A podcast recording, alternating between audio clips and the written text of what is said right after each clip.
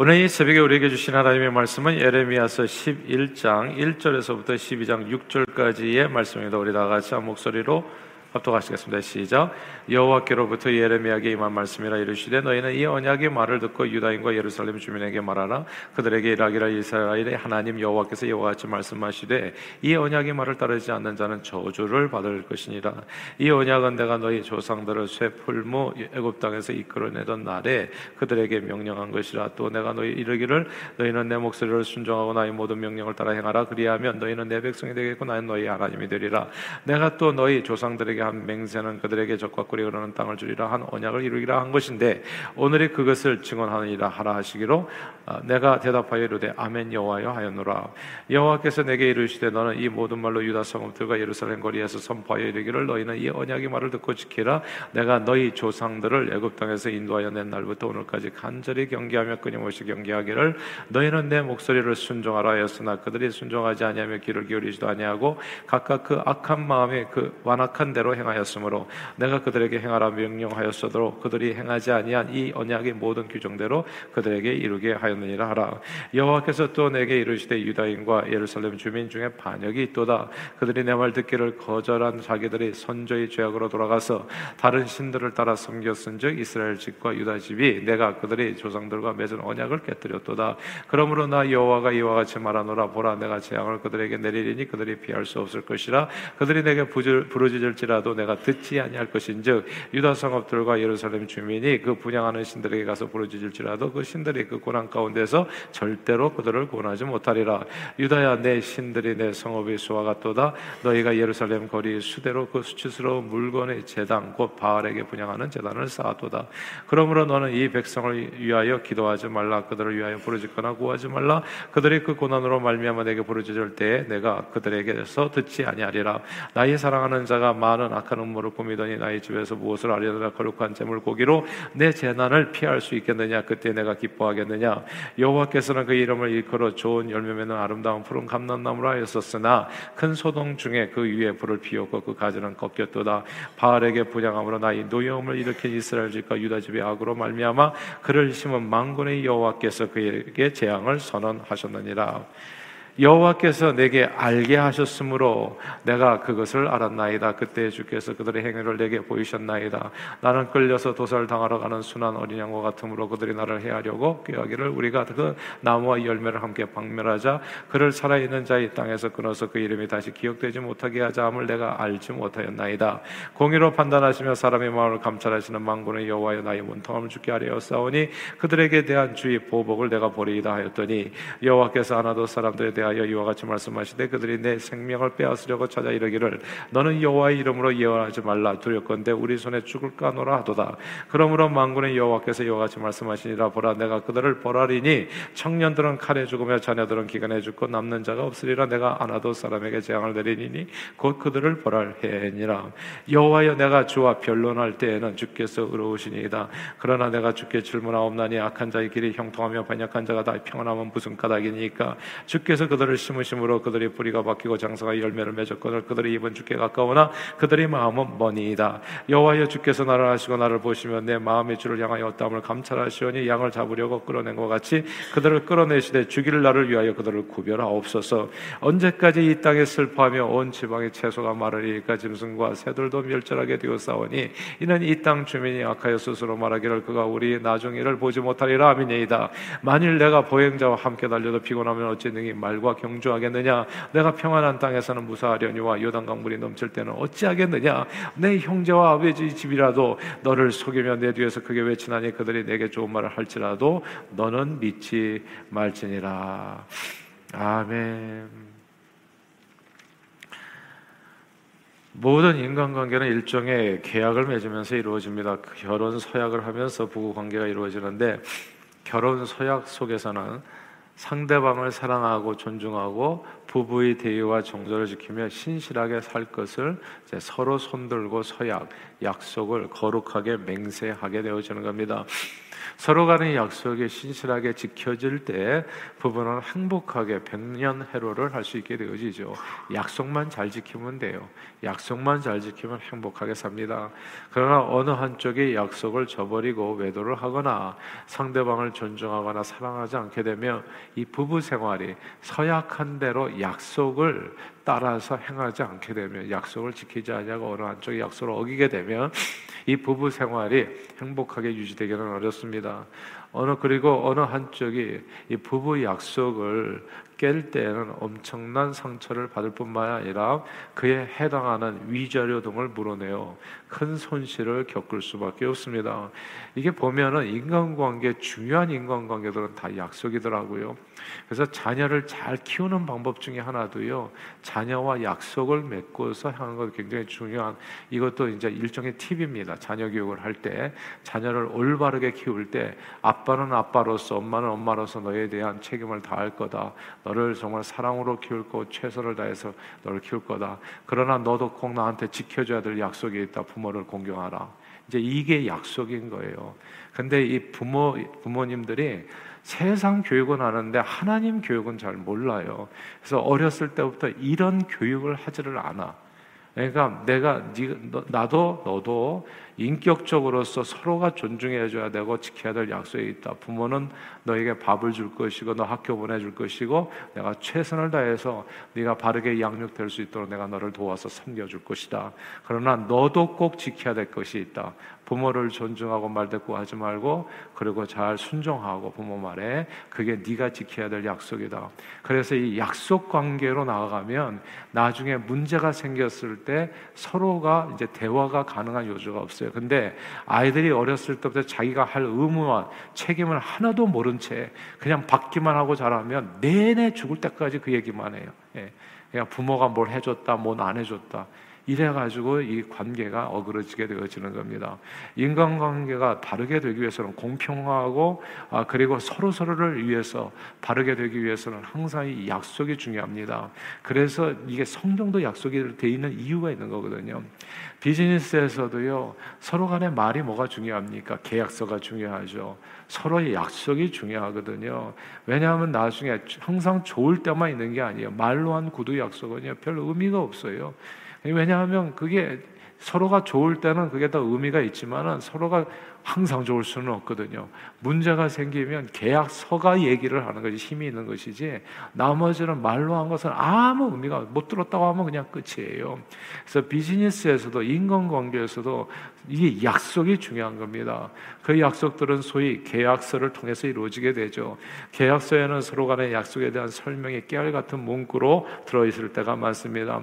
때로는 노예 계약처럼 그 약속 가운데 한쪽을 크게 불리하게 하는 이 독소 조항들이 있어서 이 약속을 제대로 계약서를 제대로 읽어보는 게 기본입니다. 모든 계약서는요, 특별히 아주 작은 글씨로 써 있는 계약서는 믿어서는 안 됩니다, 여러분. 그건 진짜 그 깨알 같은 걸 다 읽어보셔야 돼. 안 그러 면 거기에 진짜 희한한 조항들을 이렇게 숨겨놓은 경우가 있어요. 그리고 나중에는 이거 다 계약서에 있는 내용이라 하고서 이제 그냥 변호사가 편지 하나 오면 진짜 난감해지는 겁니다. 약속을 제대로 읽지 않고 사인해 버리면 나중에 큰 어려움을 겪을 수 있어요. 그리고 일단 서로 사인한 계약서를 이행하지 않으면 그 계약서를 이행하지 않은 쪽에서 아, 계약서에 명시된 대로 손해배상을 엄청 치르게 될 수 있습니다. 모든 관계는 이렇게 서로 간의 약속을 통해서 그 신뢰의 바탕에서 이루어집니다. 그런데 서로 간에 굳게 맺은 약속을 어느 한쪽이 지키지 않으면 신뢰가 깨지게 되고 그 다음에 서로 좋은 관계를 맺고 살 수는 없습니다. 약속을 어기면 모두가 아니 약속을 지키면 모두가 행복해지지만 약속을 어기면 모두가 불행해집니다. 특히 약속을 먼저 어긴 쪽은 그에 해당하는 손해 배상을 그냥 몇 배로 변상해야 될 수도 있습니다. 자, 이 성경이 이게 성경 얘기인데요. 하, 성경이 구약 성경과 신약 성경으로 되어 있어요. 왜 성경을 구약, 신약 이렇게 부르는지 그걸 아셔야 돼요. 신약, 구약 왜 구약이라고 하고 왜 신약이라고 하나? 구약은 옛 언약이라는 뜻이요. 신약은 새 언약이라는 뜻입니다. 우리는 여기서 하나님과 인간 관계가 약속으로 돼 있다는 것을 알게 돼요. 이거 되게 중요한 개념이에요. 신앙생활 하는데. 그러니까 약속을 지키는 거예요. 신앙생활이라는 것은 약속을 지키는 겁니다. 이게 중요하니까 다시 반복할게요. 신앙생활은 교회 나오는 게 아니라 하나님과 나 사이에 맺은 약속을 지키는 거. 약속을 지키는 신실한 그래서 하나님께서 가장 좋아하는 사람이 충성된 사람이에요. 맡은 자에게 구할 것은 충성이다. 이 충성을 영어로 번역하면 그게 faithfulness예요. 그게 신실함입니다. 다른 말로 얘기하면 약속을 지키는 사람이란 뜻이에요, 그게. 그래서 신실한 신앙인, 충성된 사람, 하나님을 기쁘게 하는 사람은 하나님과 우리와 맺은 약속을 지키는 사람이다. 이겁니다. 신앙생활은 약속을 지키는 겁니다. 서로 신실하게 약속을 지킬 때 그 약속 관계에서 축복을 받게 됩니다. 그래서 제가 늘 드리는 얘기지만 말씀은 사람 기분 좋게 하는 게 아니라 복 받게 하는 길이라고 계속 얘기하잖아요. 계속 얘기하기 때문에 강대상에서 선포되는 메시지는 계속 약속에 대해서 얘기하는 거예요. 하나님과 우리가 이런 약속을 맺었는데 이 약속을 제대로 지키는가? 복 받는 거는 간단해요. 복인 복 받는 자리에 숨면 돼. 그러면 복을 받아 쏟아져요. 주세요, 주세요. 이게 아니에요. 복 있는 사람은 죄인의 길에 서지 아니하고 악인의 꾀를 쫓지 아니하고 오만한 자의 자리에 앉지 아니하고 주야로 여호와의 말씀을 묵상하는 자. 하나님의 말씀의 약속을 지키는 자는 그냥 복이 임하게 된다. 그 뜻이 되어지는 겁니다. 이 약속을 지킬 때 그 약속 가운데 감겨져 있는 하나님의 축복이 임하게 되는 겁니다. 근데 어느 한쪽의 약속을 지키지 않으면 어떻게 되겠어요? 그 약속 불이행에 대한 형벌을 받게 돼요. 이게 계약서입니다. 이게 사실은 하나님과 우리 사이의 계약서예요. 설교는 뭐냐면 그 계약의 내용을 설명해 주는 거예요. 계약서에 깨알같이 이렇게 조항이 되어 있는 거 아세요 혹시? 그러면 이거 지키시면 복을 받습니다. 이거 얘기해 드리는 게 그게 설교인 거예요. 그래서 설교는 듣는 사람의 삶을 복받게 하는 게 설교지 기분 좋게 하는 게 설교가 아니라는 얘기를 계속 똑같은 얘기를 반복하는 이유가 거기에 있는 겁니다. 창세기 15장에 보면 하나님께서 아브라함과 언약을 맺는 내용이 나와요. 하나님께서 아브라함에게 이렇게 얘기해 나는 너희 방패 너희 큰 상급이다. 그때 그 말씀을 하시면서 하나님께서는 아브라함에게 두 가지 약속을 해주세요. 그건 뭐냐면 너 자손이 자손이 없었거든요 그때 아들이 없었을 때 너에게 아들이 있으리라. 그리고 너의 자손이 하늘나라의 별 아니, 하늘의 별처럼 그렇게 많을 것이라는 자손에 대한 약속을 해주시고 두 번째 약속은 가나안 땅을 약속해. 그 가나안 땅이 아브라함 땅이 아니었거든요. 근데 나 이 땅을 너에게 선물로 주리라. 근데 아브라함 아브라함이 그거를 하나님의 약속을 믿습니다. 그 믿음을 보고서 하나님께서 이를 그의 의로 여기셨다. 이게 이제 창세기 15장 6절의 말씀이거든요. 그러고 나서 아브라함이 아 하나님께서 말로만 그렇게 하시면 어떻게 합니까? 이렇게 얘기한 거예요. 말로는 뭘 뭐, 하늘의 별도, 별도 따져 주시는데. 그래가지고 그 약속을 어떻게 믿습니까? 했을 때 하나님께서 그러면 이렇게 하자 해서 고대 근동에 보면 어떤 그 계약 관계가, 계약서를 맺을 때, 계약서를 쓸 때 어떻게 계약서를 사냐면 짐승을 잡습니다. 그래서 3년 된 암소와 3년 된 암염소, 그리고 3년 된 수양과 산불기, 비줄기를 쪼개서 그 모든 것을 취해서 그 중간을 쪼갭니다. 그러니까 염소를 딱 쪼개놓고 양도 쪼개놓고 그리고 그 다음에 소도 이렇게 쪼개놓는 거예요. 그리고 예, 그 옛날에는 어떻게 했냐면 계약서를 맺는 사람이 계약을 맺는 두 사람이 그 사이 그 피를 흘리는 그 짐승 가운데를 같이 손잡고 걸어가는 겁니다.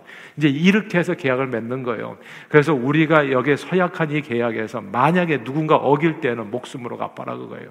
이 짐승 쪼개놓은 것처럼 그러면 그 사람은 죽을 거다. 재앙을 받을 거다는 겁니다. 그러나 약속을 지키면 너도 행복하고 나도 행복하고 딱 그런 방식으로 하나님께서 쪼개시고 그 사이에 횃불이 지나갑니다. 하나님의 신이 지나가는 거예요. 그렇게 해서 약속을 맺습니다.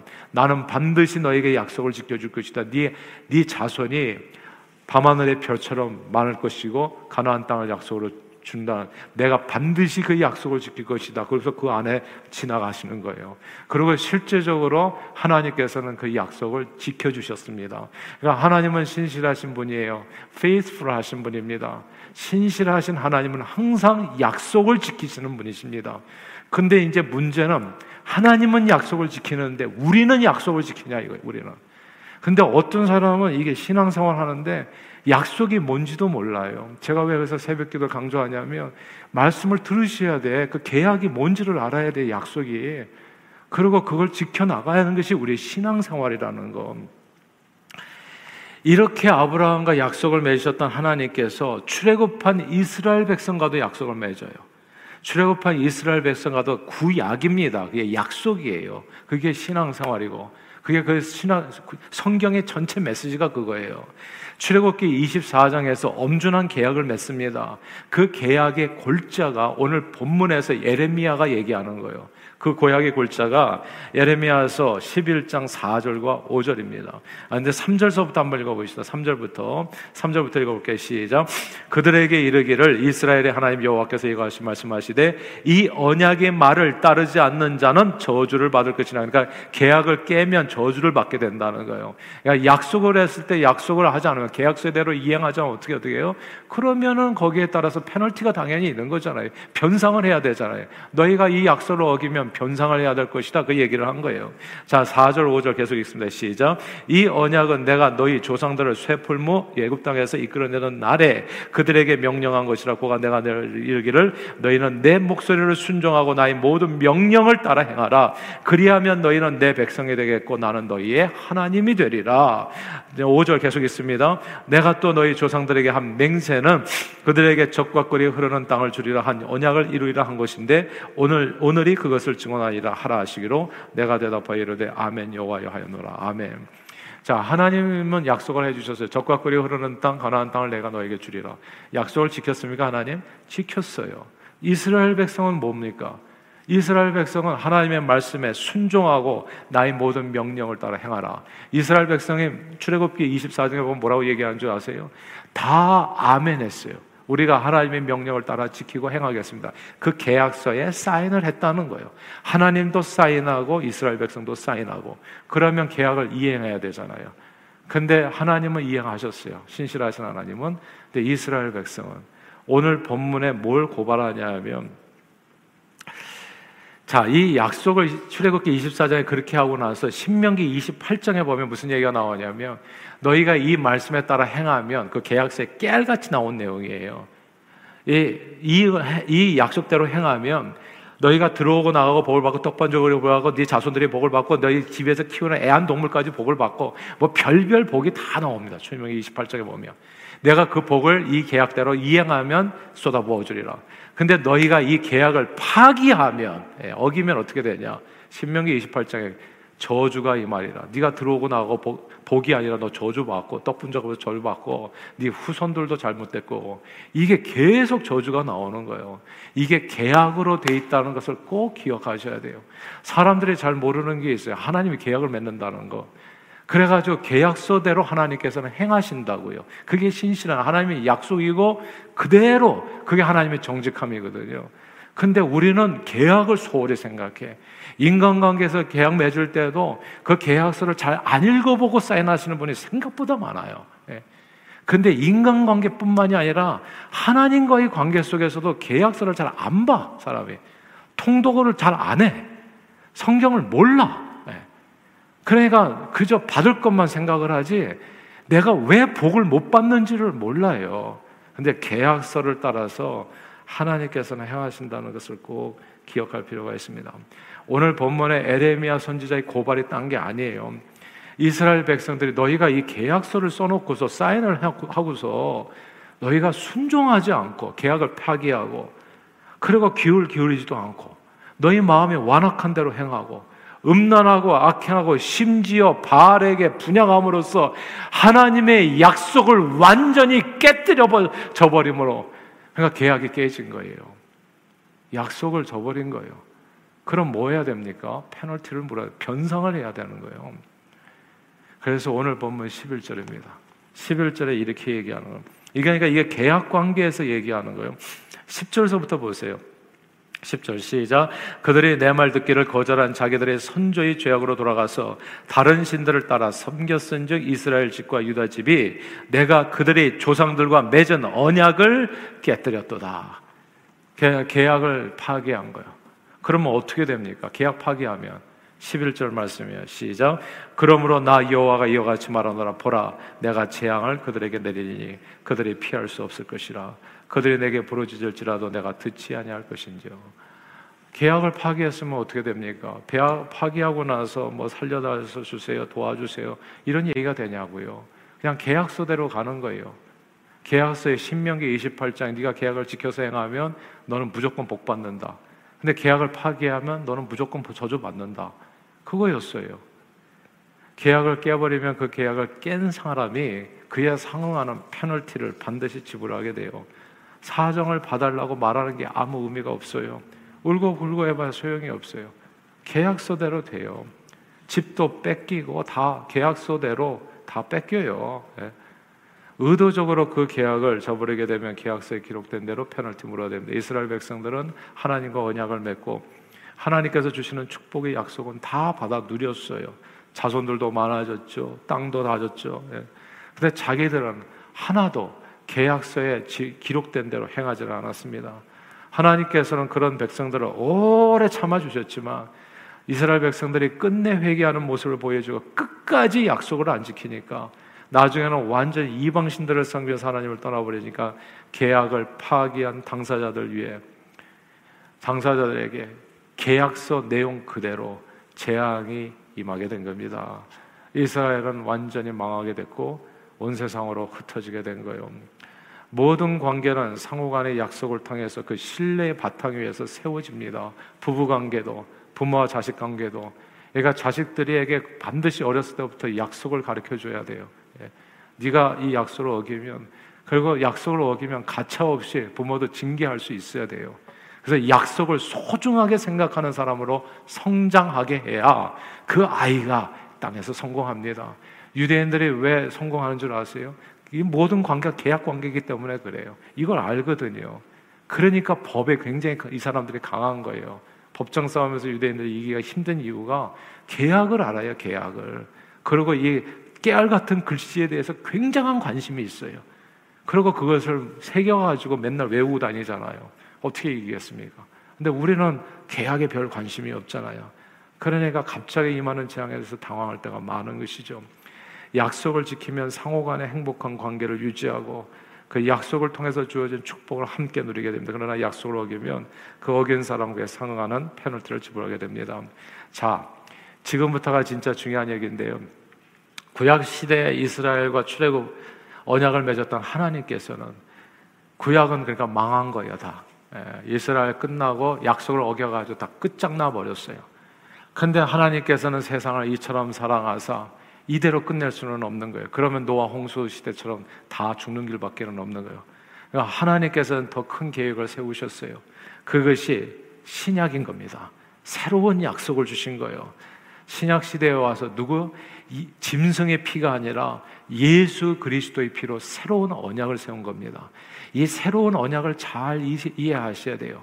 새로운 언약은 뭐냐면 누구든지 예수 믿으면 하나님 편에서는 멸망치 않고 영생을 얻을 것이다. 이게 하나님의 약속입니다. 믿기만 하면 우리는 다 영생을 얻는 거예요. 하나님은 약속을 지키십니다. 근데 그게 전부가 아니에요. 계약서에는 한쪽의 약속만 있는 게 아니에요. 계약서는 이쪽의 약속도 있다고요. 근데 우리는 내가 지켜야 될 약속이 뭔지를 몰라요. 우리가 지켜야 될 약속은 하나님의 말씀에 따라서 너희가 과거에는 죄의 종이었지만 이제는 의의 종이 되어서 하나님 그러니까 선한 행실로 하나님 앞에 영광을 돌리게 하라. 이것이 우리에게 준 약속이에요. 그러니까 예수 믿는 사람이 믿습니다 하고서 엉뚱한 짓을 할 수 있냐? 없어요. 계약서에 새로운 신약의 약속에 의하면 이제는 성령의 이끌림 받아서 하나님께서 기뻐하신 일을 이 땅에서 행하며 복음을 전하고 이게 약속인 거예요, 사실은. 내가 하나님 앞에 하나님께서도 내게 영생을 주신다고 약속해 주셨으니까 나도 그 약속 안에서 주님께 붙들림 받은 그 상을 쫓아서 나도 달려가겠습니다. 이것이 우리가 지켜야 될 약속의 내용이들이거든요. 근데 우리는 항상 받을 것만 생각하지 내가 해야 될 약속의 기준은 없는 거예요. 그러니까 예수 믿는 사람들이 고린도 교회처럼 막 당문을 찍고 서로 다 그래서 제가 시험 받은 사람이 더 문제라는 게 뭐냐 하면 그대는 약속을 아는 사람인가? 예수님께서 우리 예수 그리스도를 통해서 하나님께서 무슨 축복을 주었는데 그건 일절이고 내가 할 지켜야 될 약속도 있잖아요. 그러니까 내가 한 내가 거룩하니 너희도 거룩하라. 이게 하나님께서 주신 약속이거든요. 거룩한 삶을 살아야 되는 거예요. 이제는 크리스천으로서 주님 앞에 욕되게 하는 것이 아니라 주님의 기쁨이 되는 그러면 어떻게 된다? 하나님의 축복은 저절로 임하게 된다. 설교는 뭐다? 그런 내용을 설명해 주는 것이다. 이거예요. 그래서 오늘 이 말씀을 통해서 우리는 뭘 알게 되냐면 하나님께 하나님께서 약속 우리에게 지키는 걸 첫째 생각하고 믿음으로 그 다음에 우리는 두 번째 우리가 지켜야 될 약속이 있다는 것을 꼭 기억해야 됩니다. 복음을 전하는 거 이건 명령인 거예요. 너희는 가서 모든 족속으로 해도 좋고 안 해도 좋은 얘기가 아니라 우리가 지켜야 될 약속의 내용이라는 겁니다. 우리는 왜 살고 있습니까 이 땅에? 그러니까 이 땅에서 살아가는 게 그 약속 지키기 위해서 살아. 항상 기뻐하고 범사에 감사하고 그리고 쉬지 말고 기도하고 그리고 선한 행실로 하나님 앞에 영광 돌리는 삶. 그러니까 섬김과 나누면서 구제와 봉사하는 전도와 성교의 삶. 우리도 역시나 하나님 앞에 지킬 약속이 있다는 이게 신약입니다. 구약은 실패했어요. 그래서 나라가 없어져 버렸습니다. 신약 시대에 저와 여러분들은 어떻게 하시겠습니까? 주님께서는 이미 약속을 지키세요. 우리는 오늘이라도 눈을 감으면 천국에서 눈을 뜨실 거예요. 그렇다면 하나님의 약속만 생각하고 내가 지킬 약속은요. 이 구약이 왜 멸망했냐 하면 하나님께서 주실 약속만 생각하고 자기들이 행할 약속을 하나도 지키지 않아서 나라가 망한 겁니다. 우리는 앞으로 어떻게 살겠냐고요. 내가 지킬 약속을 지켜나가겠습니까? 그러니까 얘기하는 겁니다. 복음을 전하세요. 그러니까 지킬 약속을 하세요. 이름을 적으시고 기도를 하시고 그리고 선교를 하시고 섬기시고 사랑하시고 이게 너희가 서로 사랑하라 이것도 다 하나님께서 주신 계명이거든요. 주님께서 주신 이 새로운 약속을 피차간에 잘 지켜 정말 영생 복락을 누리는 저와 여러분들 다 되시기를 주 이름으로 축원합니다. 기도하겠습니다. 하나님 아버지 고맙고 감사합니다. 오늘 주신 하나님의 말씀을 생각하면서 하나님 구약의 이 약속이 깨지면서 어떻게 이스라엘이 망했는지를 우리는 오늘 보게 되는 겁니다. 신약 시대 주님께서 우리에게 새 언약을 주셨습니다. 새 언약을 주신 것은 이제 받을 거 다 받고 그 안에서 마음대로 살고 뭐 세상적으로 살고 마귀적으로 정욕적으로 살라는 것이 아니라 이제는 새 생명 가운데 행하게 하십니다. 새로운 생명 가운데 주의 영광을 위해서 삶을 들여서 순종하며 쓰임 받게 하기 위해서 예수님께서 고귀한 피를 흘려 주신 줄 믿습니다. 예수 피로 세워진 새로운 언약 안에서 신실한 하나님의 사람이 돼서 주님의 기쁨이 되게 해 주옵시고 그 안에서 주시는 놀라운 축복을 풍성하게 누리며 주의 영광을 위해서 삶을 들여 존귀하게 주님 앞에 설 때까지 아름답게 쓰임 받는 저희 모두가 되도록 우리 각 사람을 축복해 주옵소서. 예수 그리스도 이름으로 간절히 기도하옵나이다. 아멘.